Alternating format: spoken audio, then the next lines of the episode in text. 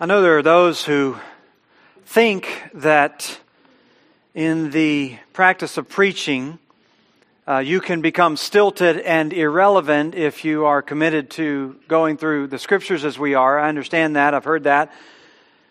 But I believe that uh, this exercise for us of going through Thessalonians has proved just the opposite. Certainly, while the Apostle Paul has taken us to the heights of doctrine uh, in areas such as our assurance and thoughts of the second coming of Christ, and really into the sort of the valleys of judgment and all the darkness that comes along with that. Yet he has also brought us the very, very ground level practical teaching as we've been seeing in 2 Thessalonians chapter 3. This is as practical as you can get for every one of us who have struggled at times in our life with what to do in a situation where we find someone sponging off of us or we find someone, you know, sort of mooching or, or not carrying their weight. Someone who is constantly uh, imposing themselves on us and we have that sinking feeling that something's not going right. We don't always know how to deal with it. We don't always know where compassion ends and where personal responsibility begins. Well, Paul has written a section that gives us incredible insight into those kinds of matters in 2 Thessalonians chapter 3, as we've been seeing. And if you've been with us for the past couple of weeks, you know that Paul is dealing with the issue of work in these verses particularly those who refuse to work, and all the implications that come out of that when it comes to your relationships, both within the church and outside of the church, the impact that it can have on your testimony as well as on your friendships. And so his appeal to these people who are so resistant to working, resistant to really what is the wisdom and clarity from God's word on this issue, his, his appeal to them is the same here as it was in his first letter to Thessalonians, where he told them back then to aspire to live quietly, to mind your own affairs, to work with your hands, and to walk properly toward outsiders and be dependent on no one. Very straightforward, very clear. But by the time we reach the end of his second letter, we come to realize that while Paul has said this now a number of times, they're not receiving it. While he's reiterated this to them again and again and again, despite being delivered in the, the most clear ways, both by personal example and by repeated emphasis and exhortation, these people who are in the church, who are sort of sponging off of others, these people still are not responding. They still are imposing themselves on other believers in the church. And so Paul writes this final section of Thessalonians giving a series of commands and reasons for the commands on how you deal with these kind of stubborn sluggards in your midst. And so we're calling this little section, as we've been looking at it, Paul's solution for sluggards. His solution for sluggards. But as we've said all along, uh, the, while, the, the, while the surface issue here is the issue of of idleness or laziness or something like that, the principles that Paul lays out are applicable to really any sin. The principles that he lays out on how you deal with it are applicable to any person who becomes obstinate in their heart, resistant to the Word of God, refusing to comply, not progressing in their spiritual sanctification, or whatever it might be. These solutions, however, are targeted at these sluggards. And he begins, you'll notice in verse 6, we talked about for, with a demand for separation. We command you in the name of our Lord Jesus Christ that you keep away from any brother who's walking in idleness and not according to the tradition you received from us. This is Paul calling for separation from the church for these people who have received so many opportunities to repent, so many warnings to do the right thing. And we laid this out last time, the kind of progression that, that, that this has followed over about a year's time with Paul and with the church. It started when he was with them and he was working among them and giving them an example. And, and as he says here, saying to them, even at that time that they need to be working, it followed up with a letter that he wrote to them. It was, it was coordinated with efforts from the Thessalonians themselves where Paul calls on them to be involved. And now finally, after all of this time, they're still unresponsive. And so Paul has to finally urge the church to deal with this by publicly separating from them. And this isn't just some sort of socially awkward position. This is church discipline. The formal removal from membership or from church body life, however you want to think about it, the formal removal of these people from the regular interaction with the body of Christ. Paul would never tolerate someone to be included in the life of the church and yet be treated this way. There's no way that he would ever envision you ostracizing someone within the fellowship. So for him to say separate from them is very clearly a reference to the issue of discipline. As we said in past weeks, by the time it reached this point, though, it, the issue of their work ethic has kind of taken back seat now to what is the primary issue, and that is their refusal to be corrected and to be guided by the Word of God.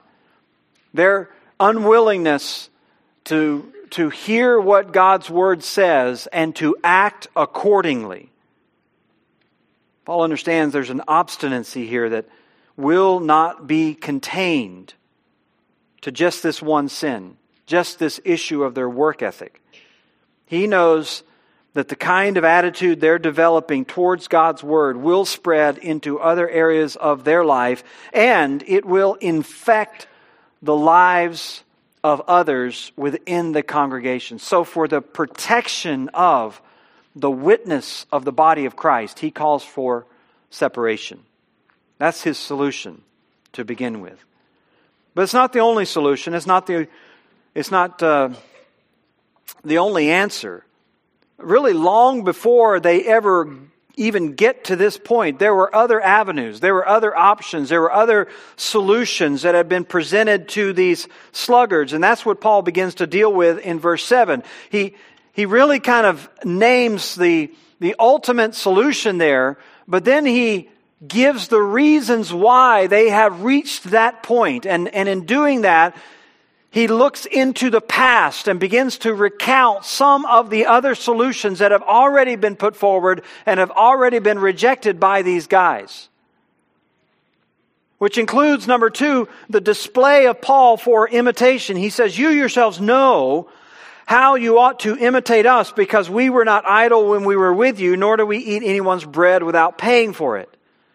But with toil and labor, we worked night and day that we might not be a burden to any of you. It was not because we do not have that right, but to give you and ourselves an example to imitate. This is the reason, Paul says, ultimately, why you have to separate at this point. Because all the way back to the time I was with you, we were making these things plain. We were pointing these things out to these sluggards early on.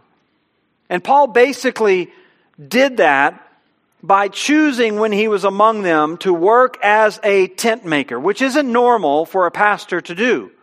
That's not God's pattern. According to Paul in other places, that's not the way God designs it. And he even references it here in verse 9. It's not because he doesn't have a right to expect it of them. But he chose to forego the right for two reasons. First of all, he didn't want to burden them because as we saw in 2 Corinthians chapter 8, they, as Macedonians, were extremely, extremely poor. Paul knew that, and because of their extreme poverty, he would not put an undue burden on any of them to try to support him and his colleagues. And so, as he, as he indicates in Philippians chapter 4, he called for, or at least he took support from the Philippians while he was in Thessalonica so that he wouldn't have to burden them. He supplemented that gift or those gifts that came from the Philippians by also working with his own hands. And the combination of the financial support from Philippi and what he was able to cobble together by his own work, Paul was able to meet all of his needs and the needs of those who were, excuse me, who were with him. We also know from Acts 17 that he stayed apparently in the house while he was in Thessalonica with a man named Jason, so his housing was somewhat taken care of. Uh, whether he paid rent, we don't know or not. But the indication is that Paul wanted to do whatever he could not to put a financial burden on this not only young and, and uh, immature church, but this incredibly impoverished church.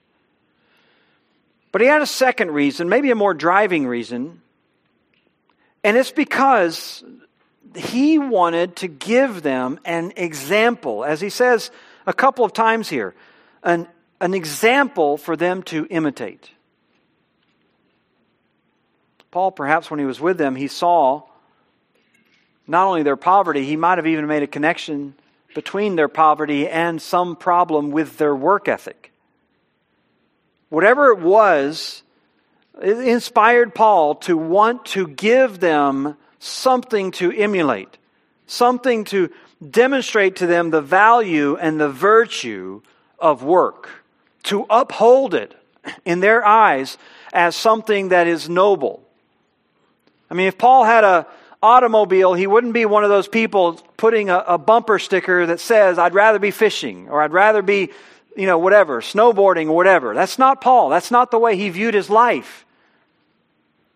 He didn't view his life as, as work somehow getting in the way of his leisure or somehow getting in the way of what he would really rather be doing.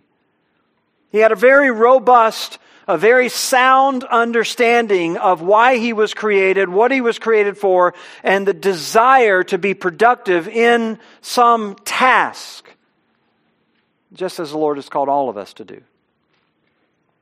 He's given us responsibilities, He's given us tasks. And that doesn't just include what you're paid to do. Someone asked me last week, you know, well, I'm hearing what you're saying, but how do you balance all that between work and family and all the hours that you have to put in all these, how do you balance all that? Well you have to understand that, that your labor your work isn't just what the lord gave you to be paid to do. You have tasks, various tasks. Some of them have to do with what you do at your place of employment, some of them have to do with what you do at home. Both of them, all of them, whether it's ministry included, all of them have certain responsibilities that you must fulfill with the proper level of devotion, the proper level of excellence, the proper level of sacrifice. The Lord didn't put you here for a life of ease. He didn't put you here for a life of leisure. He put you here to fulfill these tasks. And so Paul wanted to give them that example. And so what did he do? He did a little bit of work with his own hands, tent making, to make an income.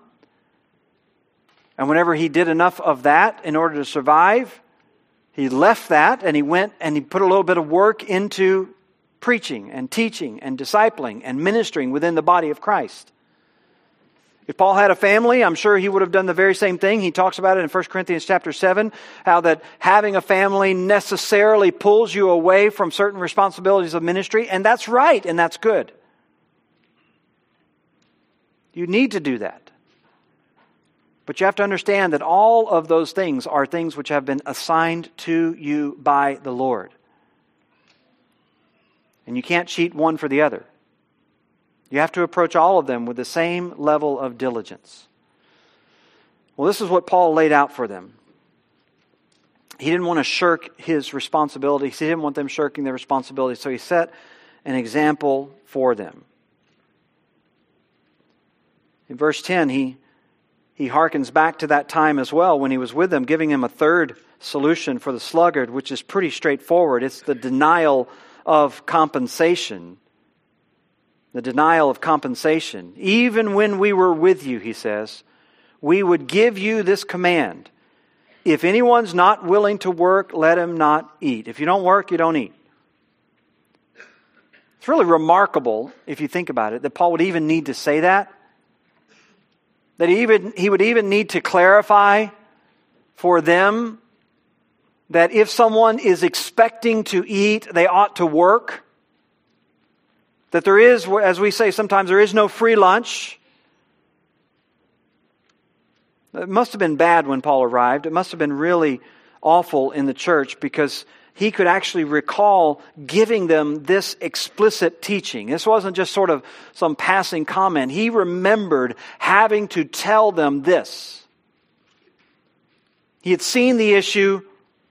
He understood what the scripture said. He understood that those who are slothful it's not a problem of their ability. It's not a problem of their opportunities. It's a problem of their attitude. As we said last time, the Proverbs, uh, Proverbs 26, the sluggard is wiser in his own eyes than seven men who can answer sensibly. This is the difficulty with a sluggard. You can't reason with them. You try to talk to them about the problem and they come up with all kinds of excuses. There's a lion in the streets, as the proverb says, coming out of the mouth of the sluggard.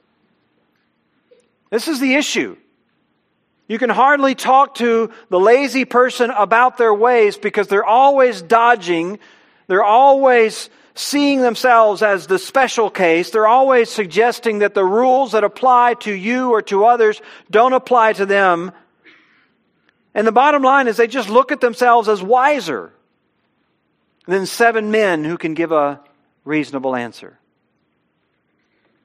And so they don't work and yet they still desire all the things that come to those who work. Proverbs 20 The sluggard does not plow in the autumn, yet he will seek in the harvest. Proverbs 13 The soul of the sluggard craves and gets nothing. These are people who have million dollar dreams, but minimal, minimal wage work ethic, right? I mean, they want to they want to have all the things they see everyone is having, but they don't want to put in really the kind of sacrifice and effort. And Paul understood that this was contrary to the Word of God to feed off of the kindness of others. And so his solution don't perpetuate the problem. Don't perpetuate the problem. Resist the urge to fall into their sort of shifty ways. Don't make excuses for them. Cut off. Cut off the benevolence if they're not willing to work. Paul understood, I'm sure, that particularly when it comes to even the church, people can be so undiscerning about these kinds of things, so driven by nothing but pure emotion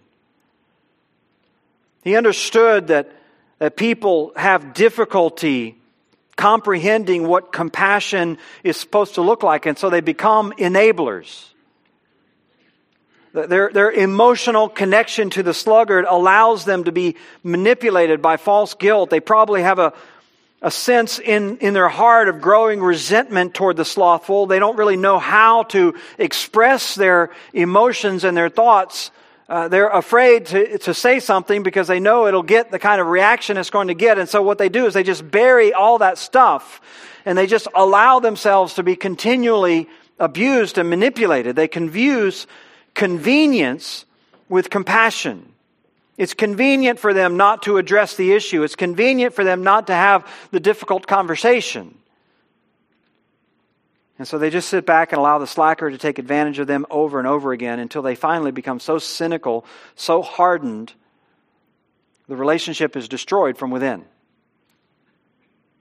But Paul doesn't want that to happen. He doesn't want that to happen. So he tells them in very clear terms look, if they don't work, they don't eat. He'll tell them, by the way, down in verse 13, don't, don't grow weary in well doing. Don't let this cause you to, to pull away from genuine compassion just understand the basic biblical principle. He gives them another solution in verses 11 and 12 when he begins to talk about the danger of agitation. He knows the, the potential of this growing resentment. He knows also the potential of these people who have such an attitude in their heart against the Word of God, they don't want to be conformed to it, and yet giving them so much free time is going to create problems. Paul begins to tell us here, by the way, why all this came up, why it was such a big issue, because he'd received a report. He had heard what was going on, he says in verse 11. He said, We hear that some among you walk in idleness, not busy at work, but busy bodies. Now, such persons we command and encourage in the Lord Jesus Christ to do their work quietly and to earn their own living. Now, the ESV, English Standard Version, if you have it, has that phrase, some among you walk in idleness. I mentioned this a couple of weeks ago. The word really is not idleness. The word is unruly or out of line or out of order. It takes the word for order and it, it puts the negative part, uh, uh, particle on the front of it so it becomes unorderly or unruly or disorderly. There are some of you who are walking in a disorderly fashion. They were disruptive, they were disorderly, and the rest of the verse really defines the way that was working out. On one hand, they were not working. That certainly identifies part of the problem. They were idle, they were lazy, they were slothful. But on the other hand, they were also becoming busybodies. They were becoming meddlers. And these two things so often go hand in hand because when you have people who have time on their hands, when you have people who have what we might say nothing to occupy their interest, then they have nothing better to do but to go and stir up things that are interesting to them. And so they use their free time to actually gain access to situations into which they have not been invited. Sometimes it's actually those who show them kindness and generosity that they sort of latch onto or attach themselves to and begin interfering in their life. The lazy person, the slothful person, actually begins to believe that in return for this generosity that they're going to offer their profound wisdom to help you serve, solve all your problems. The ancient Greek philosopher Theophrastus he writes in the proffered services of the busybody there is much affection of kindheartedness but very little efficient aid. Even back then, the same thing. Things never change. This is part of the pride of the sluggard. He or she actually presumes that they are something of an expert, an advisor in the lives of others. That they actually have some sort of insight to offer to nearly everyone about nearly everything, even though they have barely accomplished anything in their life. They don't know anything about what you do, they don't know anything about what your issues are, and yet there they are, all the time, meddling, trying to sort out your problems with what they imagine to be their superior wisdom. They're wiser than everyone else. They imagine that their thoughts on the matters and the affairs of everyone are more useful than if they actually went out and just did some job well. They're too busy, they're too valuable. You know, it's sort of in the in this sphere of relationships. Their work is, is in their minds to go out and to dig up whatever kind of turmoil they can, to ask whatever kind of probing questions they can, to try to needle in behind whatever they feel like is the facade, to try to get behind whatever they feel like are, are the, um, the fronts that people put up and try to find out what the real issues are and try to get in and solve it. That's what they think their job is. And so instead of making themselves useful to some task, they use their free time to access more and more people, to collect more and more details about more and more lives, to spread to spread information like gossips. I, I mean, I, I have people sometimes ask me in the day age of social media, they'll ask me all the time, you know, did you read this? Did you see that tweet? Did you read that on Instagram? And I just have to tell, honestly, I don't have the time. I don't. I don't have the time to sit and, and, and peruse that stuff. I just have a lot of stuff to be doing. And I can imagine if I did have the time, then probably I would sit there and read all that stuff and I would get really worked up about it and I'd start talking about it. But guess what? Nothing would get accomplished. Well, in the age before social media, these people just they did the same thing. They just had to go house to house to do it. The old way. Paul talks about in, in, in 1 Timothy chapter 5, these young widows who, who requested to be placed on financial support by the church because they had lost their husbands. And Paul warned the church not to do it. He says, because what they will do, he says, is they will take advantage of the benevolence of the church, and rather than using their free time to be productive in ministry, they, he says, will become busybodies. They'll become gossips. Same thing was happening in Thessalonica. It wasn't just widows, though. These were these obstinate slackers who would not take correction and didn't really, want to grow in their usefulness to the Lord. And so Paul tells them in verse 12 Now, such persons we command and encourage in the Lord Jesus Christ. He, he, he brings those things together. It's not only a command, it's an encouragement. He kind of stacks those things up, doubling them up for emphasis, and then he adds the solemn title in the name of the Lord Jesus Christ, or in, in the Lord Jesus Christ, I should say so that they understand the seriousness of what he's about to say. And he says, so we give them this command and we give them this encouragement. First of all, they need to do their work quietly, which implies a kind of humility in your labor, without any fanfare, without putting yourself out there. This was actually a word that was used to describe um, people in dramas and plays who had secondary roles. The ancient Greeks would use this word to tell them how to not overplay their role, to try to pander for the spotlight when the spotlight's not supposed to be on you. So Paul is saying, look, you need to go out there and you need to just quietly go about doing something. In modern terms, we might say it's something like this. Let your work speak for itself. Let your work speak for itself. Instead of idling away your time and daydreaming about all the things that you wish you could do, or instead of going around and telling all the people all the things you know about everything that you've never done, just yapping all the time and people not really wanting to listen to you, but you coming in again and again and again, Paul says, look, just put your head down and do your work quietly. That's his first command and his first exhortation. And then, secondly, earn your own living. Or literally, it says, eat your own bread. Develop a kind of self sufficiency. A kind of self sufficiency. He's not ruling out, by the way, socialization. He's not saying you can't go to someone else's house and accept a, a meal from them. He's not saying that you can't even receive a gift from someone from time to time as an act of kindness. That's not what he's talking about. But what he's talking about is self sufficiency.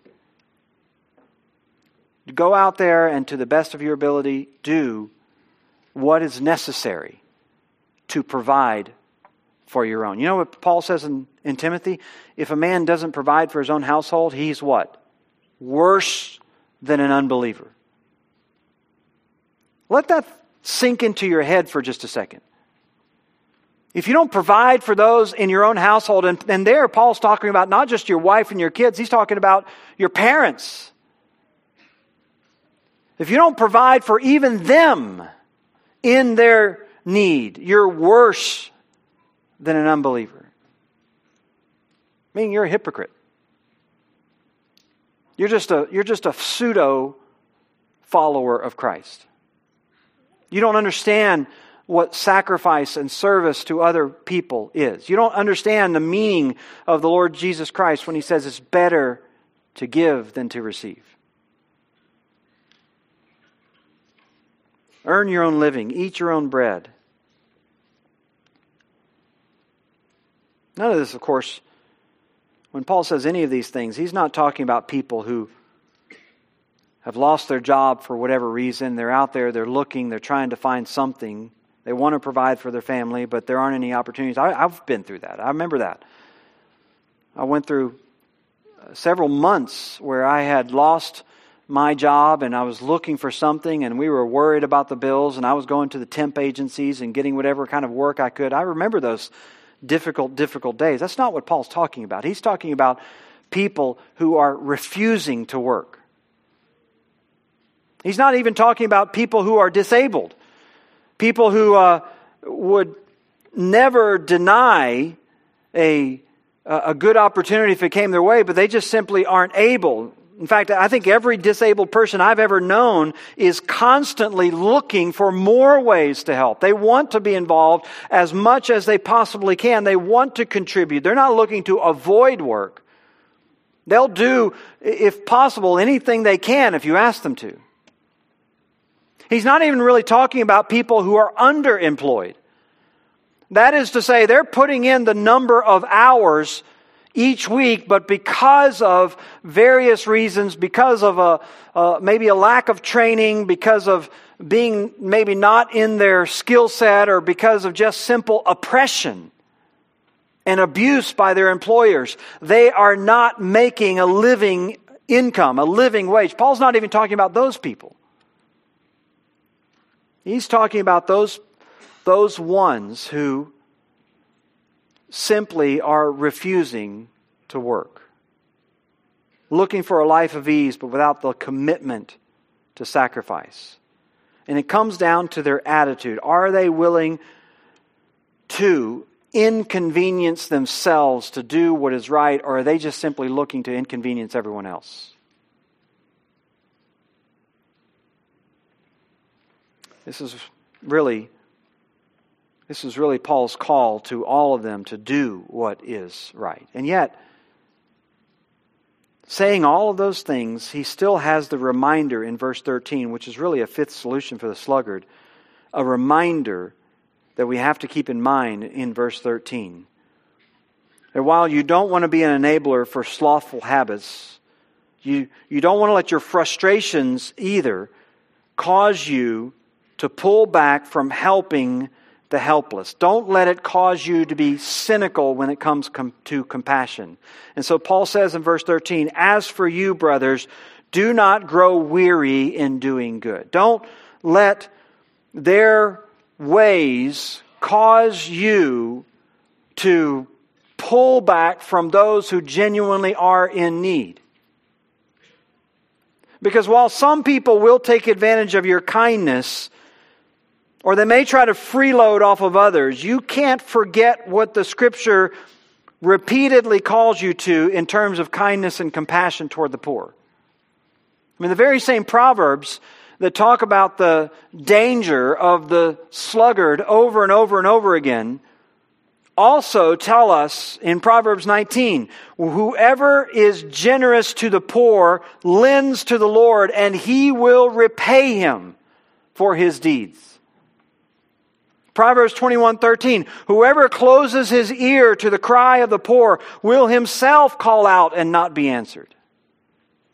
Proverbs 14:21 Whoever despises his neighbor is a sinner, but blessed is he who is generous to the poor.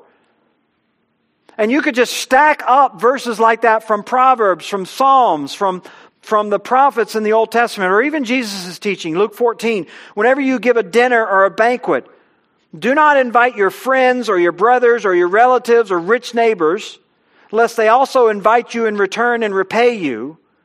But when you give a feast, invite the poor, the crippled, the lame, the blind.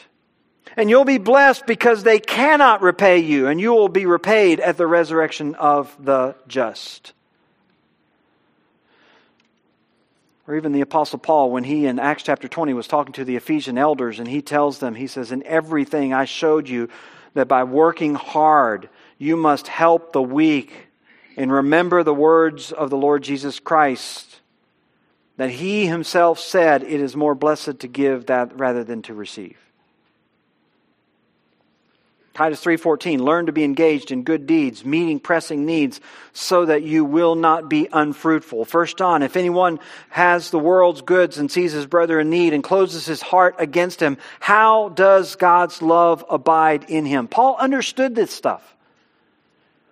He understood that certainly that at the core of your Christianity, true and undefiled religion is caring for the widows and the orphans in need, caring for those who are poor and destitute. He understood this.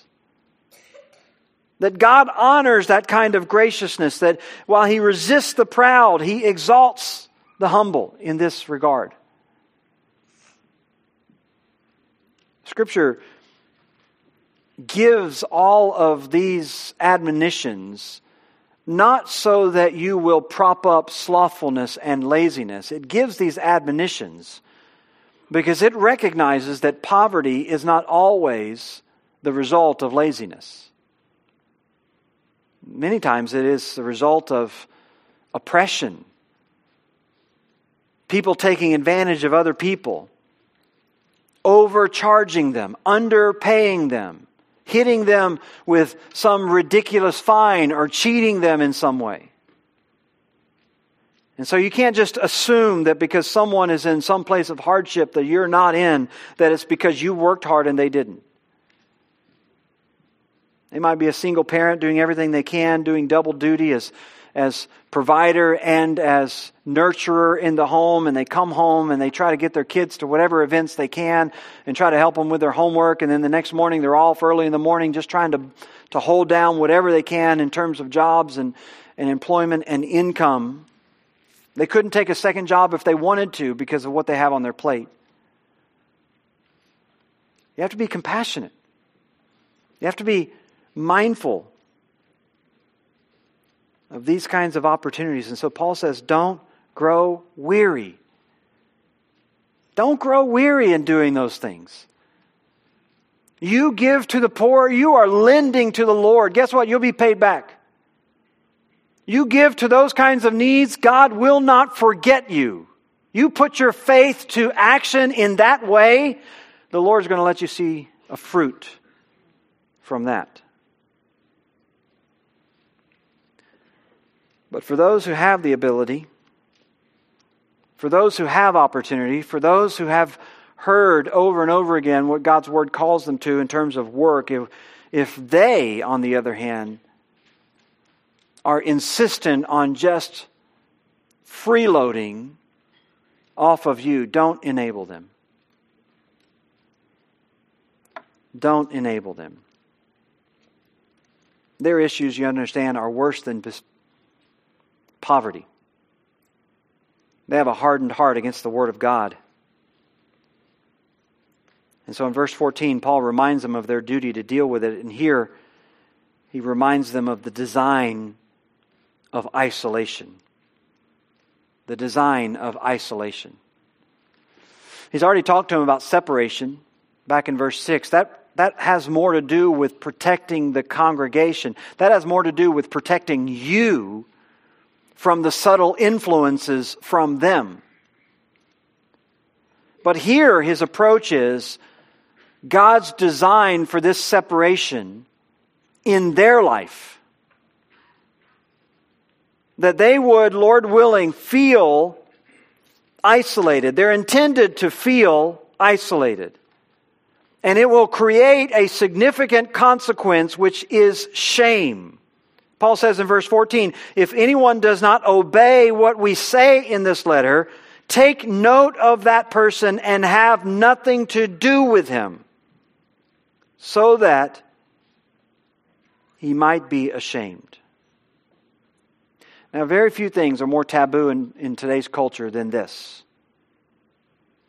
the idea of shaming someone. Modern America, modern Western society suffers from a fear of judging. They have gravely misunderstood uh, the, the warnings of Jesus about hypocritical judgment in Matthew chapter 7 when he says, Judge not lest you be judged, and with the same measure you judge others, you should be measuring yourself. They, they hear that and they assume it means making no judgments. And so in today's society, passing judgment on the behavior of a fellow human being is associated with sort of uh, uh, a return to medieval oppression and, and undemocratic intolerance or, or dictatorial leadership or whatever it might be. And so the popular way of thinking tells you that you don't have a right to do that. You who have so many flaws, you have no way of pointing out or you have no right of pointing out the flaws in other people. On top of that, more and more people are questioning whether or not there's even such a thing as a moral standard that all of us have to adhere to anyway. Everyone, every man's way is right. You add to that the growing sensitivity of the psychological effect of shame in our culture, and particularly with the advent of social shaming on social media. And so now the person who experiences shame is almost universally looked at as the victim. And we certainly recognize that people use shame as a tool of individual manipulation. That's a problem. It's a problem within families. It's a problem within businesses. It's a problem in society. And we also recognize that there are people who make rash judgments about others without taking the time to understand them, without gathering facts and data. They just resort to some sort of public shaming. We understand the injustice of that. But none of that is what Paul has in mind. None of that is what he has in mind. What he has in mind is actually restoring a proper sense of shame where it has been lost. For people who are actually doing something that is shameful but have lost a sight of what they're doing as being that terribly wrong, Paul is asking the church to go through this patient and yet deliberate process of, of diving in and uncovering all the facts, giving people adequate warnings over and over again, giving them time to respond to God's word. And if, after all of those things, they're still unwilling to obey the commands of Scripture, then there are very few tools you have remaining to help them to see how dangerous is the pathway that they're on. In those kinds of extreme situations, Paul commands the church to use isolation.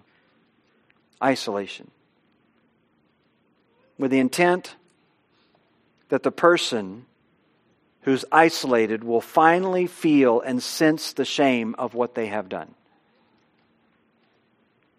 That the reason they're in the position that they're in, first of all, is because they have done they have behaved in shameful ways. And secondly, that if they're unable to feel the proper sense of shame about what they've done, that they can't properly understand that uh, their mind has been poisoned and their conscience has been defiled, that they're no longer responding to the clear teaching of God's Word as they ought, that they would have time to reflect on that. And so Paul appeals to them take special note.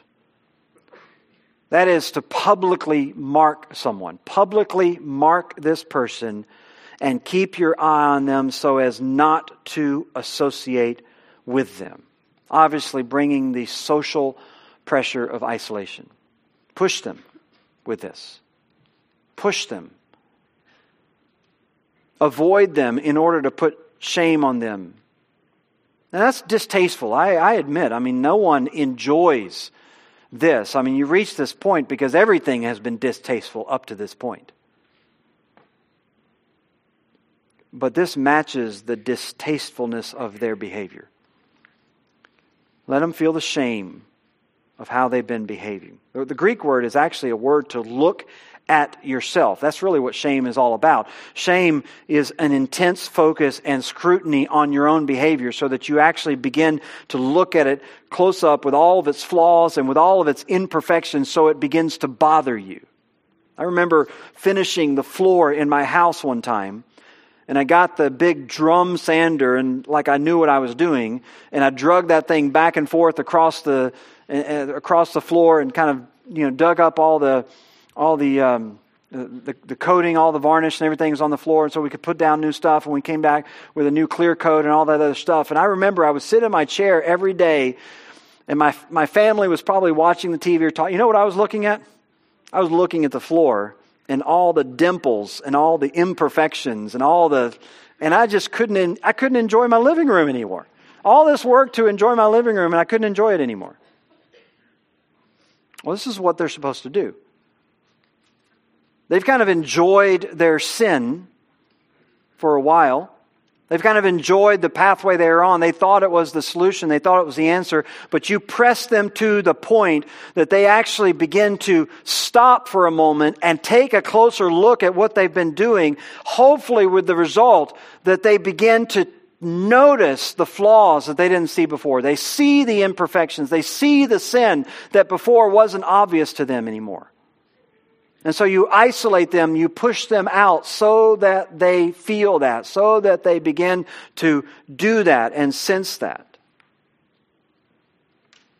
They finally stop in their mind from the anger that drove them, or the selfishness that drove them, or the moral insanity that drove them, and they actually soberly ponder what they've done. And for people who are willing to follow the Lord's wisdom in this, this process has its proper effect. It might take months, it could, in some cases, take years. But people begin to feel the sting of the isolation. Don't be naive. You'll have to endure the pain of accusation. You will be accused of being unloving.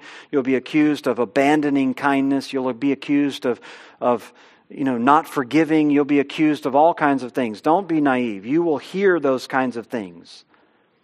But eventually, emotions will die down, and people will actually be forced to take a closer look at what they've done. And this is God's design. This is exactly the way He designed it to bring them back to the place where they should have been to restore the sense of shame for what they've done, the sense of shame that's been lost. And all that takes us to Paul's final point, which is his seventh solution for the sluggard, which is the desire for restoration. This is really just the other side of the coin for his sixth solution. It goes hand in hand with the first one, the separation, and the sixth one, the isolation, and it's all intended to lead to restoration. I mean, none of this is for the sake of pure cruelty. None of it is just to make people suffer. It's never done out of a sense of hatred or a lack of love. It's always done with a sense of brokenness, always with a desire to see the person restored. And so Paul says, even when you isolate these people, do not regard them as an enemy, he says in verse 15, but warn him as a brother. You must be clear in your mind you're not attacking this person. That's not why you're doing this. You're not wishing evil on this person. Your heart, in fact, is full of love and full of compassion. I know people who have been disciplined out of this church that I still pray for to this day because my heart is still broken and still loving for them. And yet, in spite of that love, you no longer ignore their sin. You no longer pretend like they are behaving in a way that is appropriate. So when you see them, you don't necessarily display social rudeness, but you also can't make a show like everything's okay. You're not cold, you're not unfriendly, you're not unkind, you don't treat them like an enemy, you don't come across as hostile. You want to do anything but that. What you really want to do is woo them. You want to woo them back to a place where they need to be in their walk with the Lord and in their fellowship with the church. It's purposeful. Your interaction with them is purposeful. It's not casual. You're not just pretending to be unmindful of their behavior, You're not just pretending like things never happen. You see each opportunity with them, whether it is just out in the normal course of, you know, social life or whether it is in your job or wherever you might interact with them, you look at those as intentional, purposeful opportunities. If you fail to do that, then what you're doing is just enabling. You're continuing to shield them from the sense of shame that they ought to feel. And you're failing to love them the way they need to be loved, to help them grow out of the dangerous pathway they have begun to follow. Proverb says, faithful are the wounds of a friend, right? Galatians 6, if anyone's caught, ensnared in a trespass, you restore them with gentleness, looking to yourself lest you also be tempted. You walk with humility and gentleness even as you deal with them. No matter what the sin is, the solutions are very similar. In this situation, it was slothfulness. In this situation, it was idleness and laziness and meddlers, disruptive people. In other situations, it might be something else. It could be sexual sin, it could be gossiping, it could be divisiveness, it could be doctrinal, it could be all kinds of things. Whatever it is, the solution is the same. The solution is the gentle love of the gospel, talking, pleading, warning, exemplifying godliness in front of people.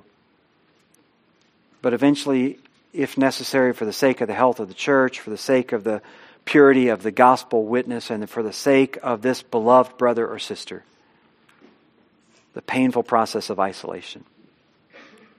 But all of it works towards the same goal for which the Lord has called us redemption, restoration, fellowship, reunion around the pure love of the Lord and the pure confession of love for one another.